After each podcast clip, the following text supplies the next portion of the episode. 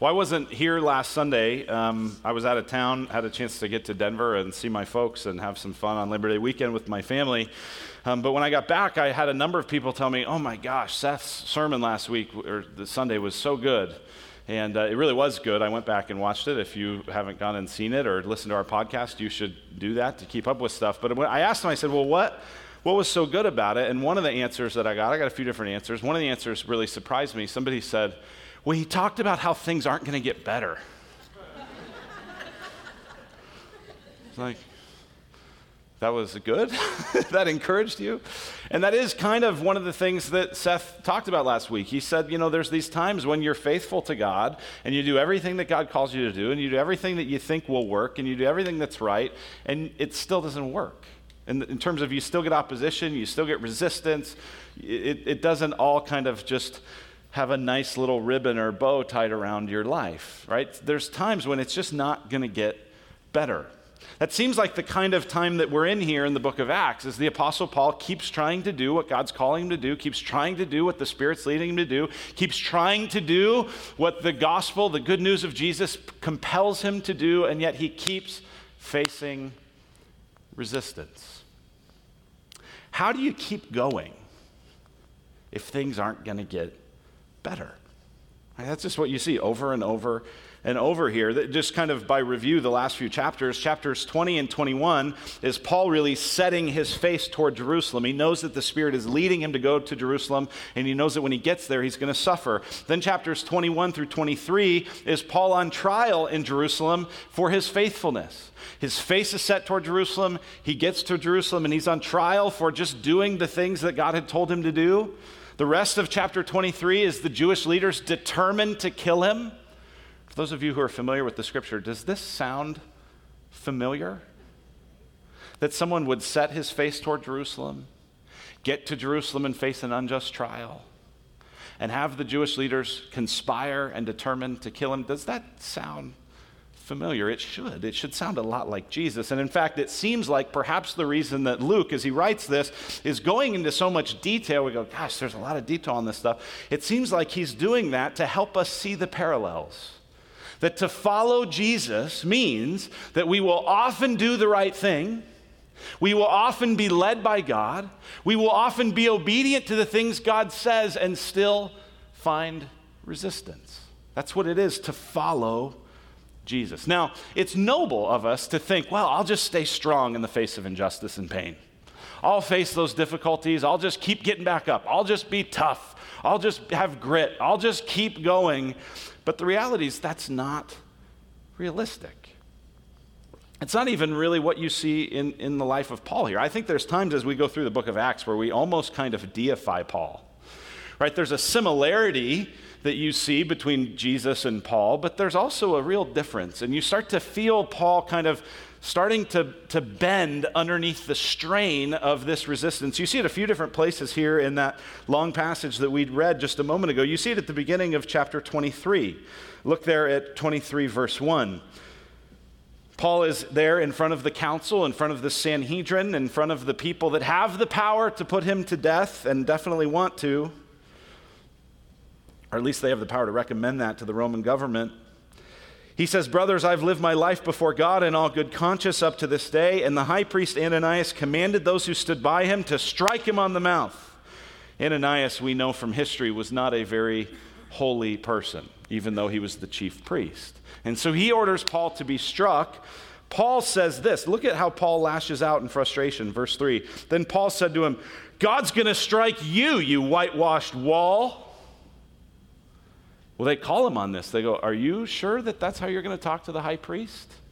Because the Old Testament scriptures said you don't revile a high priest. And quickly, Paul realizes, Oh my gosh, I, verse 5, I did not know, brothers, that he was the high priest, for it's written, You shall not speak evil of a ruler of your people. But you can feel, can't you, the frustration in Paul mounting right? When Jesus was slapped, when Jesus was accused, when Jesus was blasphemed, he opened not his mouth, but not Paul. He's frustrated.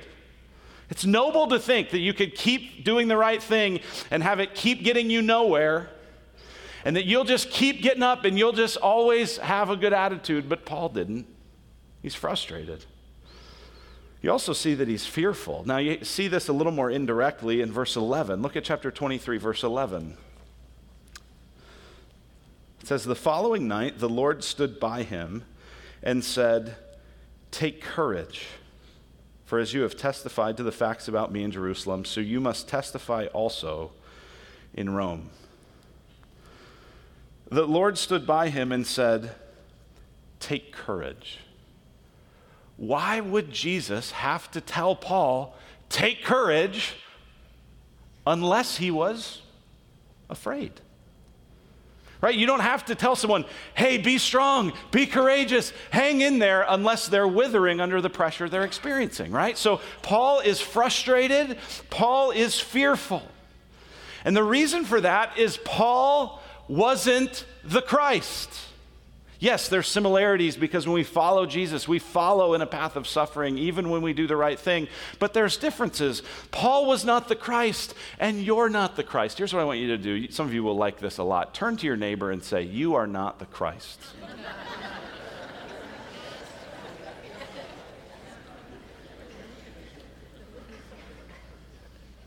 And we're called to imitate Jesus. We're promised that we're being conformed into the image of Jesus, but we are not the Christ.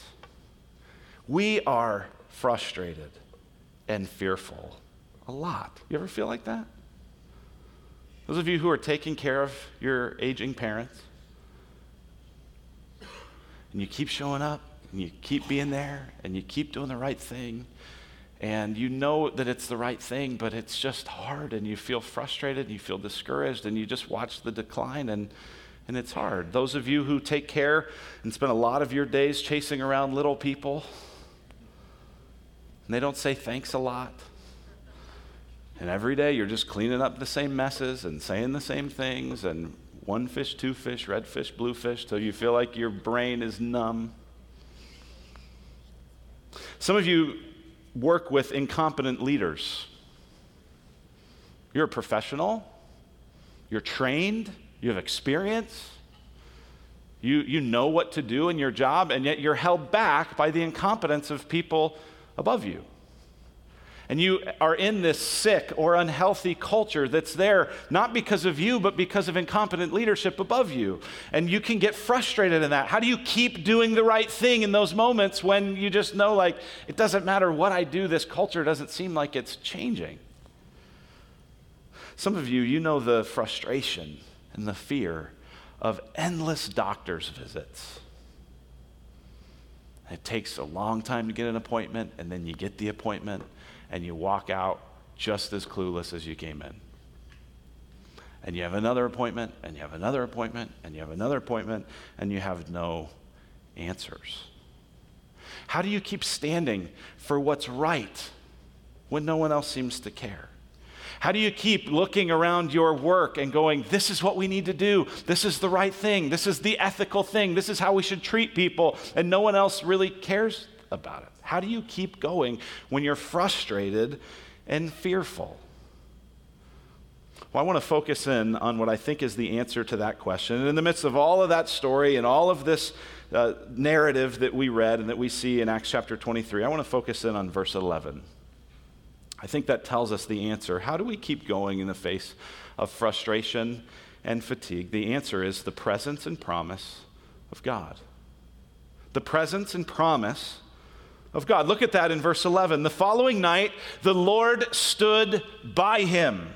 That's the presence and said, Take courage, for you have testified to the facts about me in Jerusalem, so you must testify also in Rome. Jesus says, Listen, Paul, you've been faithful to me. You've testified about me in Rome, and no matter how hard it gets, no matter who threatens your life, no matter how long it takes, you will testify about me in Rome. I will get you to Rome, Paul says.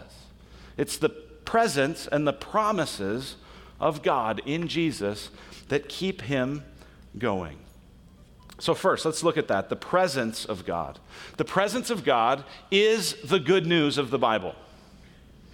The presence of God is the good news of the Bible. It's the good news of the gospel. Paul experiences here the Lord standing by him, the Lord present with him. But this is not just something that Paul gets to experience because he's an apostle or because he's a missionary or because he's super faithful. This is actually the point of the whole Bible.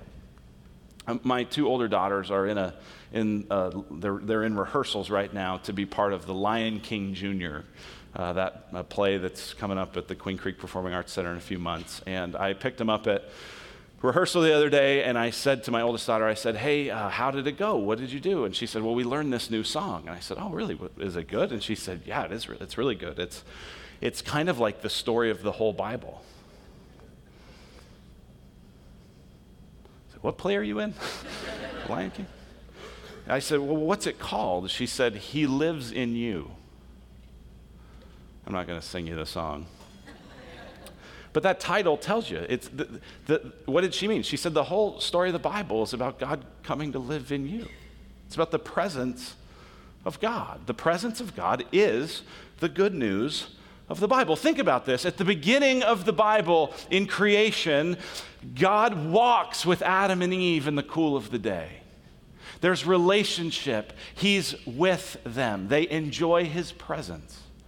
What their rebellion is, the fall into sin that you read about in Genesis 3, is them saying, you know what, God, we would like to have, we don't necessarily need your presence. We want what we want. We're good on our own. And what happens as a result of that rebellion is they're cut off from the presence of God. Now, God continues to pursue them. God continues to move near them. And God does that by calling Abraham and saying, Abraham, I'm going to be with you. I'm going to bless you. And he calls Abraham to form this people. And this people, Israel, becomes the people who the main unique thing about the people of Israel were that they had relationship with the presence of God. See, it was the tabernacle that the, that the nation of Israel carried around in the wilderness. And in the tabernacle, do you know what was there in the Holy of Holies? The same thing that was there eventually, centuries later, when they finally got to build a permanent building, a permanent temple. And the Holy of Holies in the tabernacle and the Holy Holies of the temple had the same thing. Do you know what it was? The presence of God. And even as Israel continued to rebel and continued to disobey, and eventually in the book of Habakkuk, that, that presence of God seems to kind of float away. It would not be long before the presence of God would again come near in what we celebrate every Christmas that Jesus is the Word of God made flesh, God in a bod, God incarnate. You know what that means? God con carne, God with meat, God with flesh. That's what the Bible's about. That's what the good news of the Bible's about is God coming near to you. And God comes near to us in the person of Jesus. And then even after Jesus is crucified and dies and is resurrected and he ascends, do you know what he then sends to his people? This is what we saw at the beginning of this book his presence in the Holy Spirit. And the Spirit comes and fills them and blesses them and empowers them and strengthens not just that early church in Acts, but comes and strengthens and blesses and encourages and molds and forms us. And we look ahead to the day when all things will be made new. And do you know what the center attraction of the new creation is? God with us. Here's what it says in Revelation 21. And I heard a loud voice from the throne saying, Behold, the dwelling place of God is with man. He will dwell with them, and they will be his people, and God himself will be with them as their God. Are you frustrated by the lack of a clear diagnosis? Are you frustrated? Are you afraid? Are you fearful? Are you discouraged by how day after day after day just feels like Groundhog Day? You get up and you do it all again. It doesn't feel like it gets better and it doesn't feel like it changes. You frustrated by incompetent leadership or by you being the only one standing in the face of something that's wrong and no one else cares. How do you hold up? You hold up through the presence of God. God is with you, God is for you. We need the presence of God. The presence of God is the good news of the Bible. But Jesus doesn't just offer his presence there in verse 11, as powerful and as sweet and as important as that is, he also offers a promise.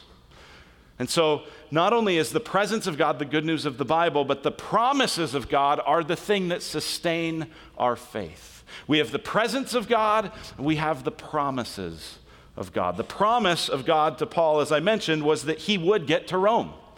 That's what he wanted to do. That's what he dreamt about doing. That's what uh, Luke says at the beginning of the book. Jesus said would happen that God's people would be his witnesses in Jerusalem and Judea and to the ends of the earth. And Paul's going to get to the ends of the earth by the end of Acts. Listen, the essence of living by faith is trusting in God's promises, right? This, this fall is the 500th anniversary of the Protestant Reformation. And whether you grew up Protestant or you grew up Catholic or you grew up nothing and you don't know any of the differences between all of that stuff, and, and sometimes the differences are significant and sometimes they're overblown, but the key idea of the Reformation was that we should be people who live by faith. And what is faith? You go, I don't know if I have faith. I don't know if I have enough faith. Am I, I want my faith to grow. What, what's faith? Here's what faith is faith is trust. Trust in God. And trust particularly in the promises of God. So Paul had this opportunity that would sustain him, that would nourish him, that Jesus came and said, You will get to Rome. Here's a promise for you to hold on to when it gets difficult, when your life is threatened, when you feel like you just keep banging your head against the wall. Take courage this is my promise for you. Now, I don't know about you, um, as much as I'd like to travel to Rome, I don't like think that I can take this verse and go, oh, God's promising a vacation to Rome. Take courage. You're going to Rome. I am? Look under your seat. Is there a plane ticket? Right? Like, so, so th- that promise is probably pretty specifically for Paul, right? But the Bible's filled with lots of other promises that we can legitimately take hold of. And what I want to do in the brief time that we have left this morning is to share with you just four of my favorite promises. There's lots of these. I'm sure that you have other promises that sustain you. In fact, one of the things we hope you'll do uh, through the course of your RCs this week in small group is to maybe share some of the promises that really mean a lot to you from the scriptures that sustain you and keep you going. But here are four of my favorite ones. The first one is from Psalm 34, 18. It says this The Lord is close to the brokenhearted and saves those who are crushed in spirit. The Lord is close to the brokenhearted. And he saves those who are crushed in spirit. Now, that's an interesting thing because we just said that if we're part of the people of God, if we've trusted in Jesus by faith, that God's already with us. But this is a remarkable promise because what this is saying is that God is especially close, maybe felt in a more significant way for those who are brokenhearted for those who are crushed. Do you ever feel crushed? Do you ever feel brokenhearted? See, it seems like there's this tendency in Christian culture to think that to ever feel brokenhearted, to ever feel crushed, is wrong. That if you had more faith, you wouldn't be brokenhearted.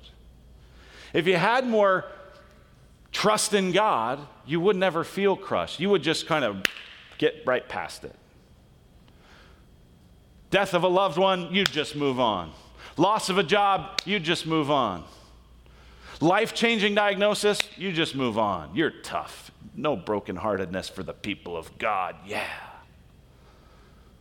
One, two, three, victors. But the Bible says that God's close to you when you're brokenhearted. Are you brokenhearted? God's close to you. Christ is moving toward you. He's getting down into the hole with you. One of the most significant lessons that I've been learning in these last months has been just related to empathy.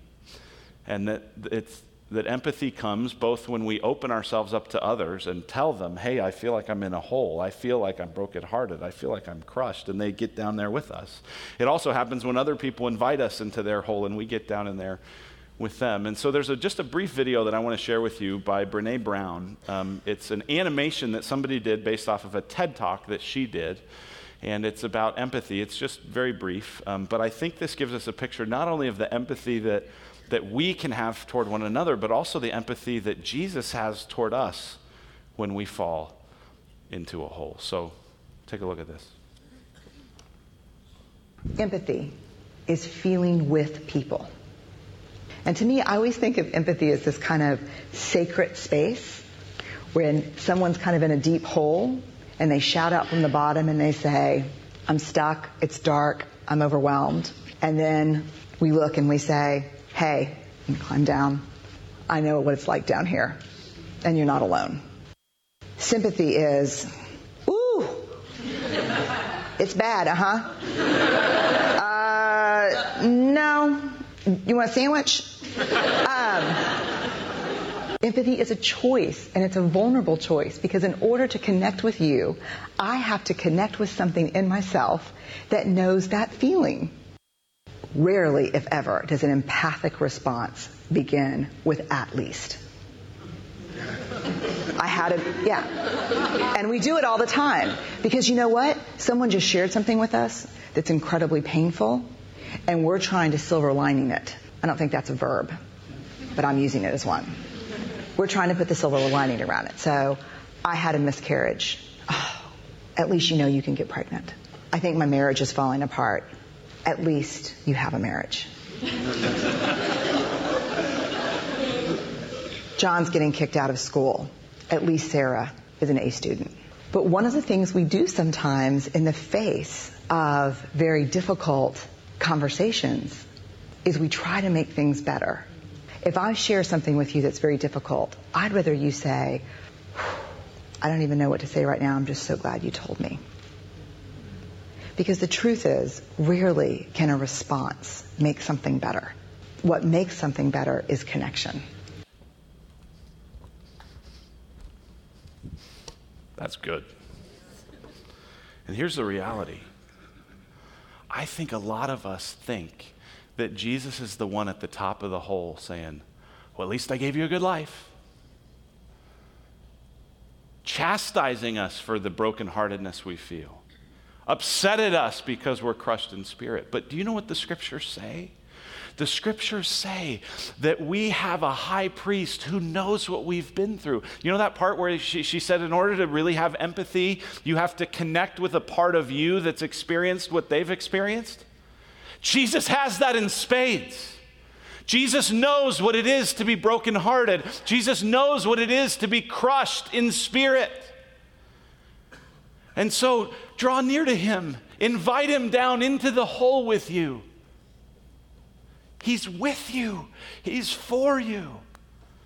And he may not have a, hey, take this verse and call me in the morning. He may just need to be with you and just to connect with your Savior. It might be what you need. What an amazing promise. The Lord is close to the brokenhearted, and he saves those who are crushed in spirit. Here's another promise, really different in nature, but a promise that has meant a lot to me over the years is Philippians chapter 1 verse 6. There the apostle Paul writes this. He says, "And I am sure of this that he who began a good work in you will bring it to completion at the day of Christ Jesus." Isn't that good news? That the God who began his work in you is not done. I mentioned that I was in Denver last weekend, and, and it's, uh, I don't go to Colorado as much anymore because now my parents spend a lot of the year down here, and to see them, we typically just go a few miles away rather than go to Denver. But we were there, and, and every time I'm there and I, you know, walk around in my high school bedroom and my childhood home, and, and I just can't help but think of how much God's done for me I was having this real emotional time while we were there going, it's been because I, I, was saved the, the fall of my junior year in, in, high school, and I was thinking, gosh, it's been 20 years. And then Molly, who was a math major, was like, no, it's been 21. I was like, oh, well, that doesn't feel as important. Like 20 felt like this milestone, you know? But, but still thinking that God's not done with me.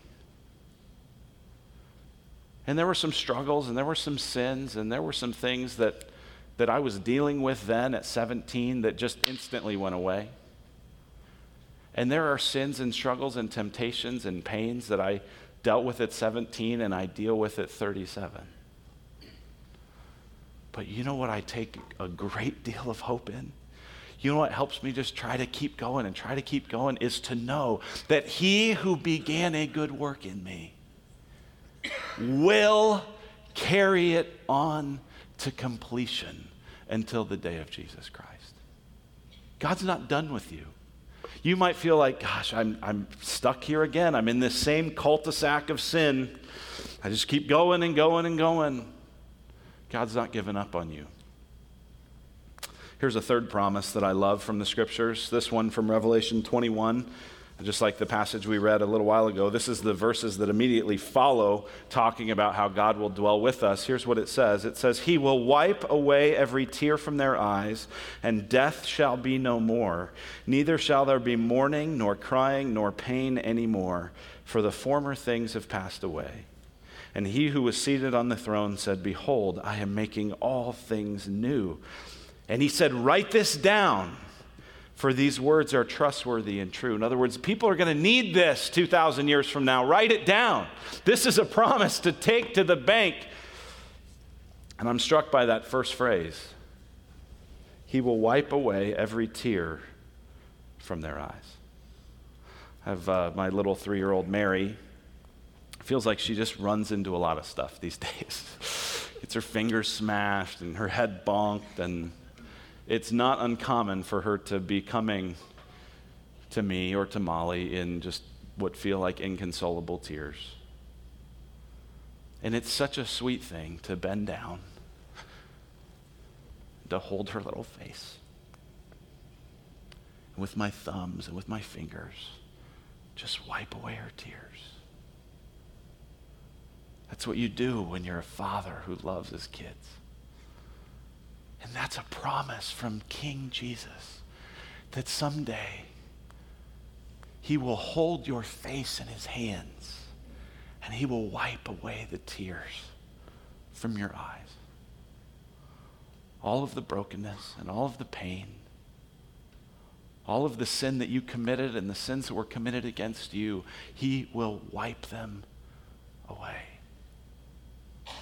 Write it down because it's faithful and true. How do you keep going? You trust in a God who promises to wipe all those tears away. And here's the last promise that I love. There's so many more, but this is the last one I'll share this morning. is from Romans 8, verses 31 and 32. It says, What then shall we say to these things? If God is for us, who can be against us? He who did not spare his own son, but gave him up for us all, how will he not also with him graciously give us all things? The key to this verse is there in the middle. He who did not spare his own son. How committed is God to being with you? To sustaining you with his promises, to drawing near to you when you're brokenhearted and crushed? How committed is God to finish the work that he began in you? How committed is God to hold your face in his hands? He's so committed to it. And how do you know? Because he did not spare his own son.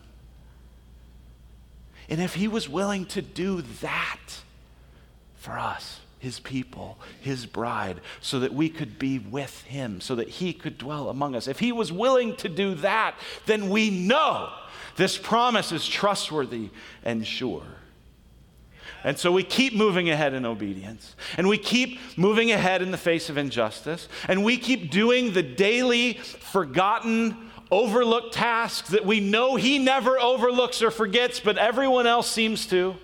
And we just keep putting one foot in front of another, a steady, long obedience, following Jesus over and over and over, not to get his approval, but because he's already given his son and these promises are true. That's how we endure. That's how we keep going. It might not get better, but the presence and the promises of God will sustain us. Let's pray.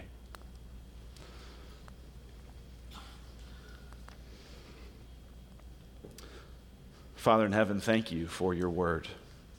Thank you how, in the midst of a big, long story, we can hone in on just this one verse and find a great deal of courage and comfort from it. And so, Lord, we ask now that you would stand by us like you stood by Paul. We pray that we could hear your voice as you tell us to take courage and to hold on to your promises, that you're close to us, that you're completing us, that you promise to wipe our tears away and make all things new, and that we know that promise is trustworthy and true because you did not spare your own son.